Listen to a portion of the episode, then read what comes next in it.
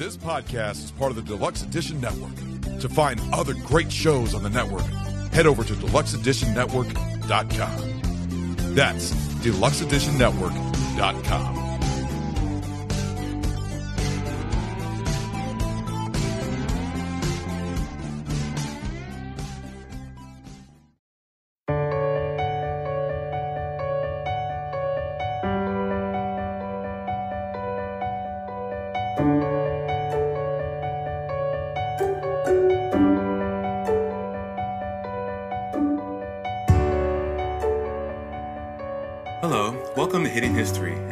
Through Time. I'm your host, John Rodriguez, and welcome to our second season of the podcast. The title of this episode is From Judaism to Catholicism The Chronicle of St. Edith Stein.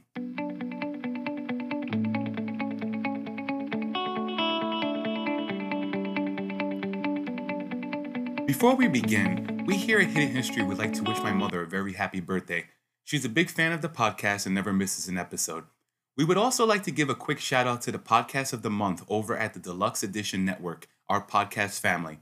Podcast of the month is called Bev's Video Kingdom, and if you are a movie buff, this podcast is just for you. New episodes every Tuesday, available on all podcast platforms. That's Bev's Video Kingdom, B E V apostrophe S. Thanks for listening, and now let's get to the episode.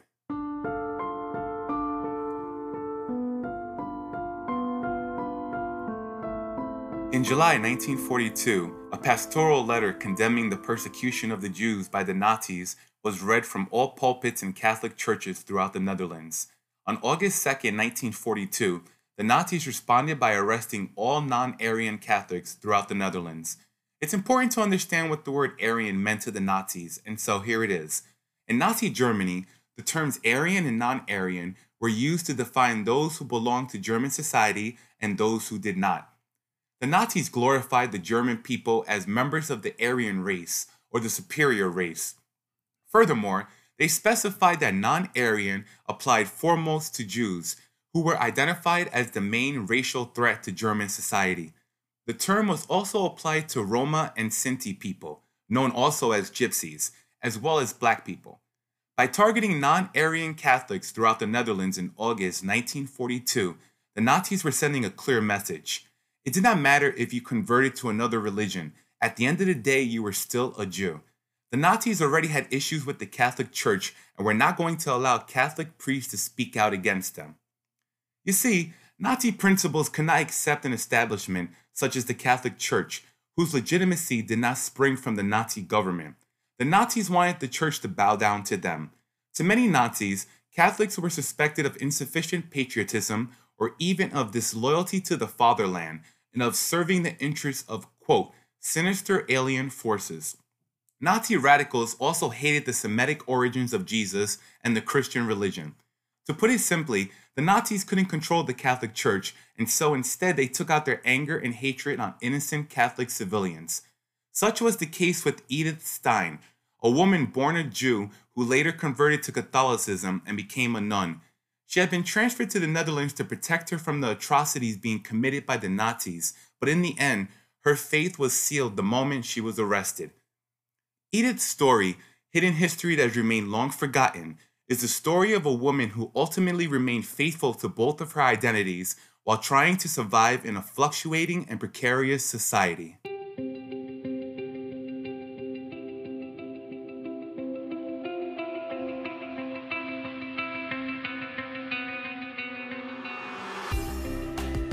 Edith Stein was born on October 12, 1891, in the modern day city of Wrocław, a city in Poland with history that dates back over 1,000 years. At the time, Wrocław was known by its German name Breslau, since it was under the control of the German Empire. In 1891, the Jewish holiday of Yom Kippur, the holiest day of the Hebrew calendar, just so happened to fall on the day of Edith's birth. Yom Kippur prim- primarily centers on atonement and repentance, two elements that would play a big part later in Edith's life. One cannot help but feel that perhaps Edith being born on Yom Kippur was more than a coincidence, that it was perhaps of symbolic significance. Nonetheless, born into an observant Jewish family, Edith was the youngest of seven children born to Siegfried and Augusta Stein. A few months before her second birthday, Edith's father Siegfried died, and her widowed mother Augusta took over management of the family lumber business. Thanks to her enthusiasm and talent, the company developed splendidly despite initial difficulties. While Augusta dealt with the company affairs, her eldest daughter Else kept the house and looked after the children. It was also Else who helped her younger sister Edith begin her education on her sixth birthday. Edith was young, but already eager to learn, and Else arranged for Edith's acceptance to school in October, despite the fact that the German scholastic year began in, at Easter. By Christmas, however, Edith was already one of the best students in her grade. Hardworking and gifted, Edith possessed an iron will that she would carry throughout her life.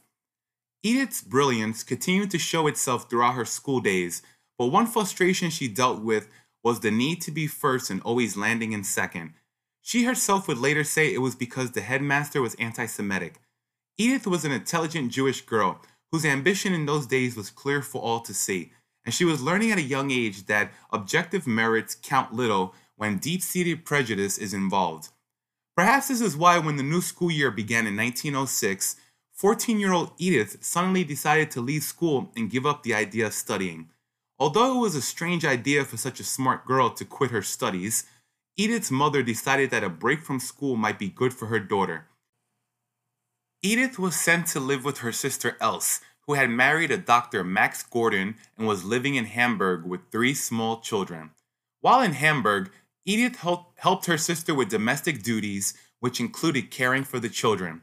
It was also during this time in Hamburg that Edith moved further away from not only Judaism, but religion in general, later claiming she was an atheist from the age of 13 until she was 21. By 1908, Edith had a change of heart and returned home to continue her studies so that she could attend university. Over the next three years, Edith studied and learned Latin, higher mathematics, and other subjects, and she passed the examination in March 1911 that granted her entry to the next level of her education, university. It is certainly worth noting that while proud of Edith, whose outstanding intellectual abilities were now recognized by school authorities, Mrs. Stein was deeply troubled by the lack of religion in Edith's life. While it was true that Edith accompanied her devout Jewish mother to the synagogue whenever asked, Mrs. Stein noticed more than once that her daughter was not taking part in the service.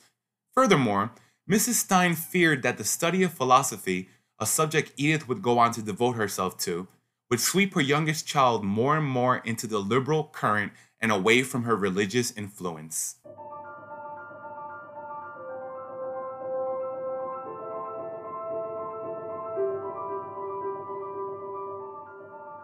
From 1911 to 1913, Edith Stein studied at the University in Breslau choosing lectures in German language and literature, history, psychology, and philosophy. It was a time filled with work for Edith. Not only did she pursue her studies exclusively, she also worked in student organizations that aimed to bring about reforms in the educational system or dealt with women's suffrage.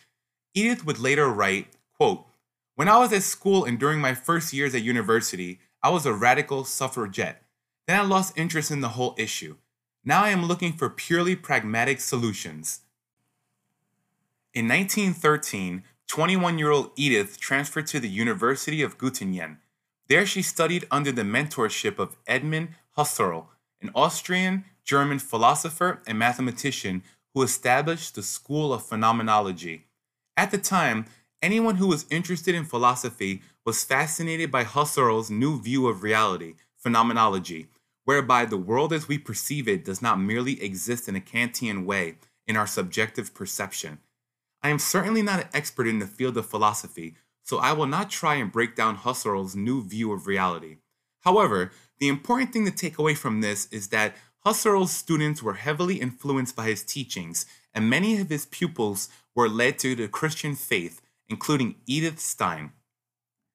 Edith was not only a student of Edmund Husserl, but she was also his, teach, his teaching assistant, and he later tutored her for her doctoral degree. It was also during her time at the University of Göttingen that Edith met the philosopher Max Scheler, who directed her attention to Roman Catholicism. Between diving into Husserl's world of phenomenology and coming into contact with the Catholic world through Scheler, the phenomenon or sensation of the Catholic Church had entered Edith's mind. But it was still a topic to be investigated, and as Edith put it, quote, I was as yet too much preoccupied with other things. I contented myself with absorbing without resistance suggestions from those around me, and thus was transformed almost imperceptibly. And Edith certainly was preoccupied, keeping up with her studies and earning her degree with distinction in January 1915, having focused on German studies, history, and philosophy. In April of that year, Edith decided to offer her services to her country and became a temporary Red Cross nurse. While Edith had been receiving her education, the First World War had begun in July of 1914 between the Allied and Central Powers, with Germany leading the Central Powers. This was a hard time for Edith, during which she looked after the sick in a typhus ward, worked in an operating theater, and saw young people die. Still, Edith was willing to serve her country and help in any way possible.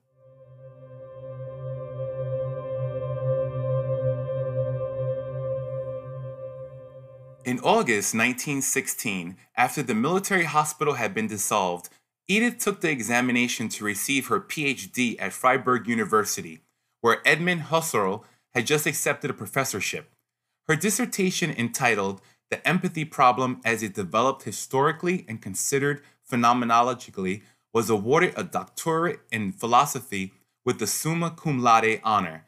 Husserl then asked Stein to become his teaching assistant, a role she happily accepted. Edith was a member of the faculty at Freiburg until November 1918 when she gave up the job, wanting to work independently. She returned home to Breslau, becoming socially and politically involved and taught philosophy at home. In the following years, Edith wrote a variety of scholarly works and tried unsuccessfully to get a job at a university. She wanted to be a professor, a goal that was impossible for a woman at the time. Husserl wrote the following reference for Edith quote, Should academic careers be opened up to ladies, then I could recommend her wholeheartedly and as my first choice for admission to your professorship. Later, she was refused a professorship on account of her Jewish ancestry. Edith also tried in vain to obtain a habilitation degree, which was the highest university degree in Europe, but the University of Göttingen rejected her habilitation thesis in 1919. Although Stein passed her doctoral examination with distinction, her attempts to habilitate failed due to the fact that Stein was a woman. It must have been extremely frustrating for a woman like Edith Stein to have to deal with these unfair judgments being forced upon her by society. Despite her intelligence and the positive contributions she could bring to German society and the world in general, there were many who viewed her as nothing more than a Jew and a woman before anything else. Soon she would add another label to the list Catholic.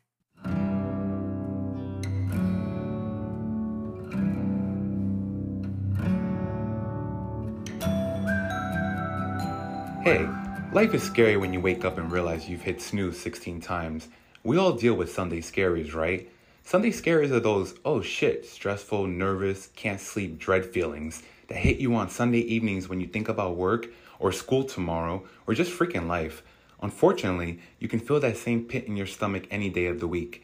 Sunday Scaries CBD gummies were made to defeat the crap life throws at us.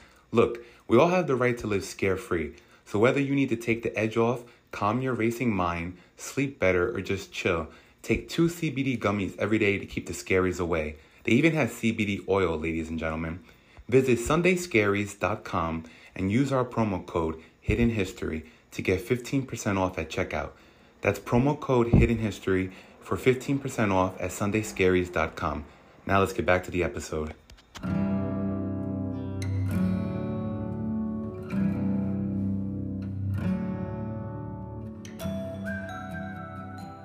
During the summer of 1921, 29 year old Edith was spending her free time at the home of her friend Hedwig Conrad, Conrad Martius. One evening, Edith picked up an autobiography of St. Teresa of Avila and stayed up all night long reading the book. St. Teresa of Avila was a Spanish Carmelite nun who lived during the 16th century and was the central figure of a movement of spiritual and monastic renewal, reforming the Carmelite orders of both men and women.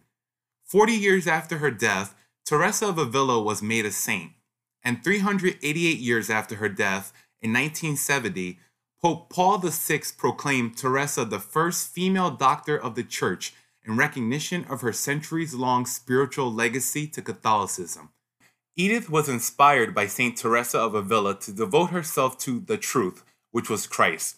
St. Teresa was drawn to Christ through prayer and through prayer to perfect union with Him.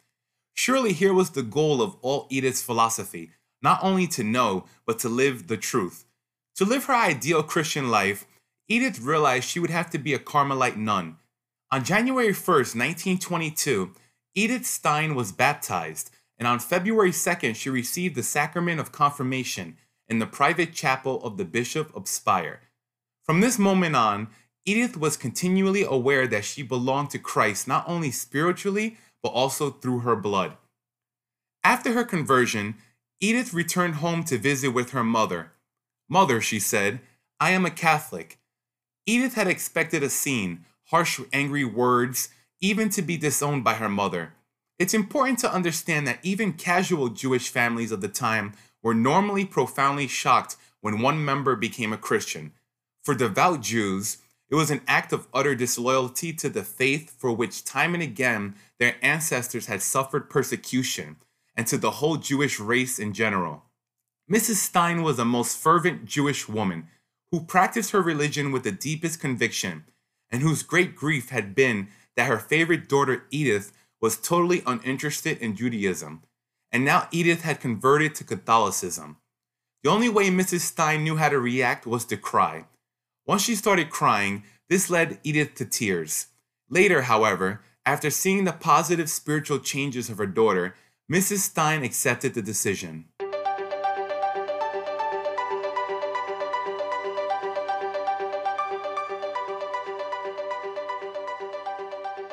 Edith's number one goal since the moment of her baptism in 1922 was to join a Carmelite monastery.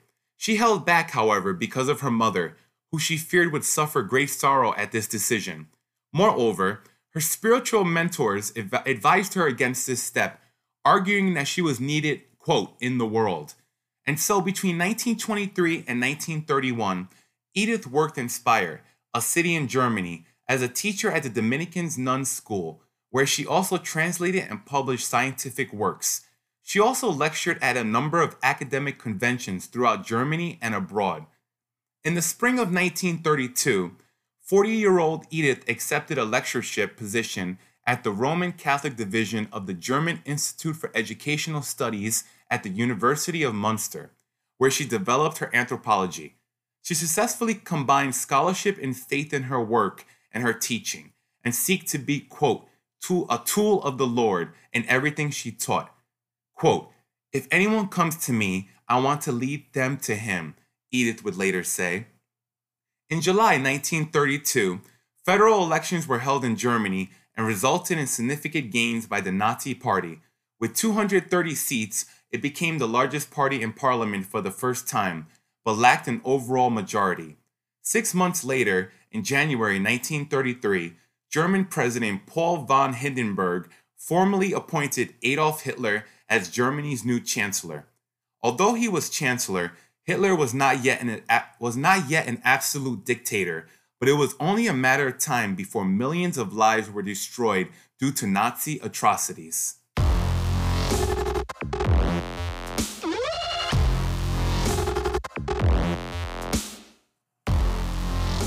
On April 7, 1933, the law for the restoration of the professional civil service was passed by the Nazi regime of Germany. This law claimed that in order to reestablish a quote national and quote professional civil service, members of certain groups of tenured civil servants were to be dismissed. Civil servants who were not of Aryan descent were to retire.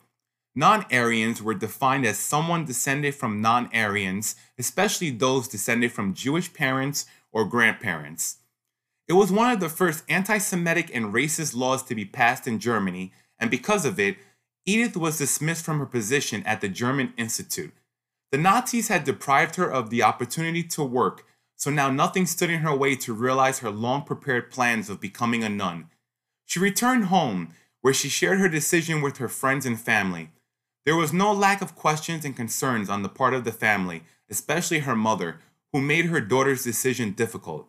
By October 13th, the day after her 42nd birthday, Edith was on the train to Cologne, a city in western Germany. Quote, I did not feel any passionate joy.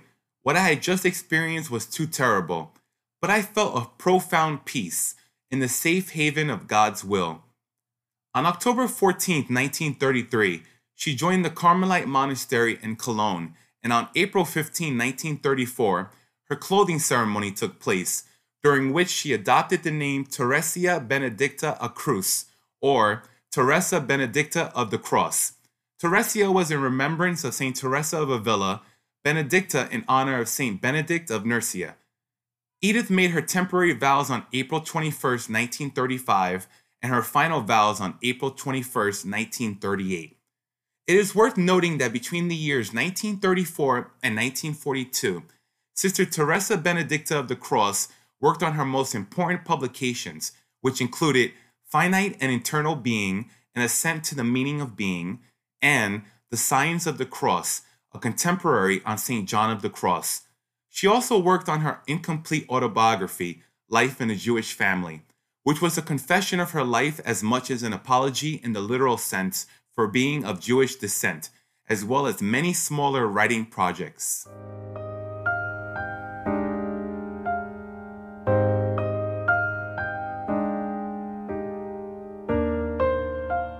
After the events of the Kristallnacht in November 1938, in which a wave of anti Semitic violence was unleashed against the Jewish population in Germany, people of Jewish descent in Germany could no longer feel safe. It was decided to move Sister Teresa Benedicta of the Cross and her biological sister Rosa, by then also a convert and a person who handled the needs of the community outside the monastery, to the Carmelite monastery in the Netherlands on New Year's Eve 1938. World War II officially began on September 1, 1939, when Nazi Germany invaded Poland, and despite Dutch neutrality, Nazi Germany invaded the Netherlands on May 10, 1940. Five days later, Dutch forces surrendered, and Sister Teresa Benedicta's life was once again in danger. By the end of 1941, preparations had begun to transfer Sister Teresa Benedicta to Switzerland, but it would take time to receive the to receive the proper documents to travel, and time was running out. In July 1942, a pastoral letter condemning the persecution of the Jews was read from all pulpits in Catholic churches throughout the Netherlands. On August 2, 1942, the Nazis responded by arresting all non Aryan Catholics throughout the Netherlands, which included Sister Teresa Benedicta and her sister Rosa. Together with many other Jewish Christians, the two women were taken to a transit camp in Amersfoort and then to Westerbork. At the Westerbork concentration camp, Sister Teresa Benedicta walked among the women, comforting, helping, soothing like an angel. She cared for the children who needed it, and as long as she was in the camp, Sister Teresa Benedicta made washing and cleaning one of her main charitable activities, and everyone was amazed by her. Hours before the deportation of Sister Teresa Benedicta and the rest of the baptized Jews to Auschwitz, a Dutch official at Westerbork was so impressed by Sister Teresa Benedicta's sense of faith and calm that he offered her an escape plan. The nun smiled at the man and asked him not to do anything to assist her escape. Quote, Wasn't it fair that baptism not be allowed to become an advantage? If somebody intervened at this point and took away my chance to share in the faith of my brothers and sisters, that would be utter annihilation. On August 7, 1942, Sister Teresa Benedicta of the Cross, her sister Rosa, and hundreds of Jews were deported east to Auschwitz. On August 9th, the transport of prisoners arrived at its destination, and it was most likely on that day that Sister Teresa Benedicta disappeared into the gas chamber at Auschwitz. She was 50 years old.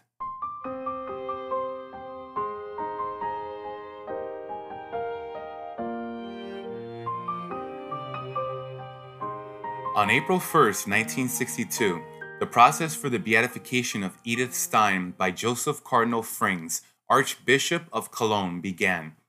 On May 1, 1987, Edith Stein was beatified by His Holiness Pope John Paul II in Cologne, Germany. Ten years later, on April 8, 1997, the final step required for the canonization of Edith Stein was completed, and on October 11, 1998, Edith Stein was made a saint by His Holiness Pope John Paul II in Rome. On October 1, 1999, Pope John Paul II declared three new patronesses of Europe St. Bridget of Sweden, St. Catherine of Siena, and St. Edith Stein. On February 15, 2003, the Vatican released a letter written by Edith Stein to Pope Pius XI in April 1933, asking him to condemn Nazi ideology. The following can be found in St. Edith's letter to the Pope. Quote, As a child of the Jewish people who, by the grace of God, for the past 11 years has also been a child of the Catholic Church, I dare to speak to the father of Christianity about that which oppresses millions of Germans.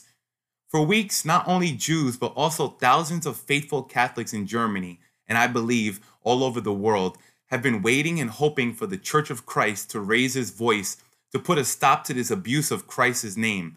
Isn't the effort to destroy Jewish blood an abuse of the holiest humanity of our Savior, of the most blessed Virgin, and the apostles?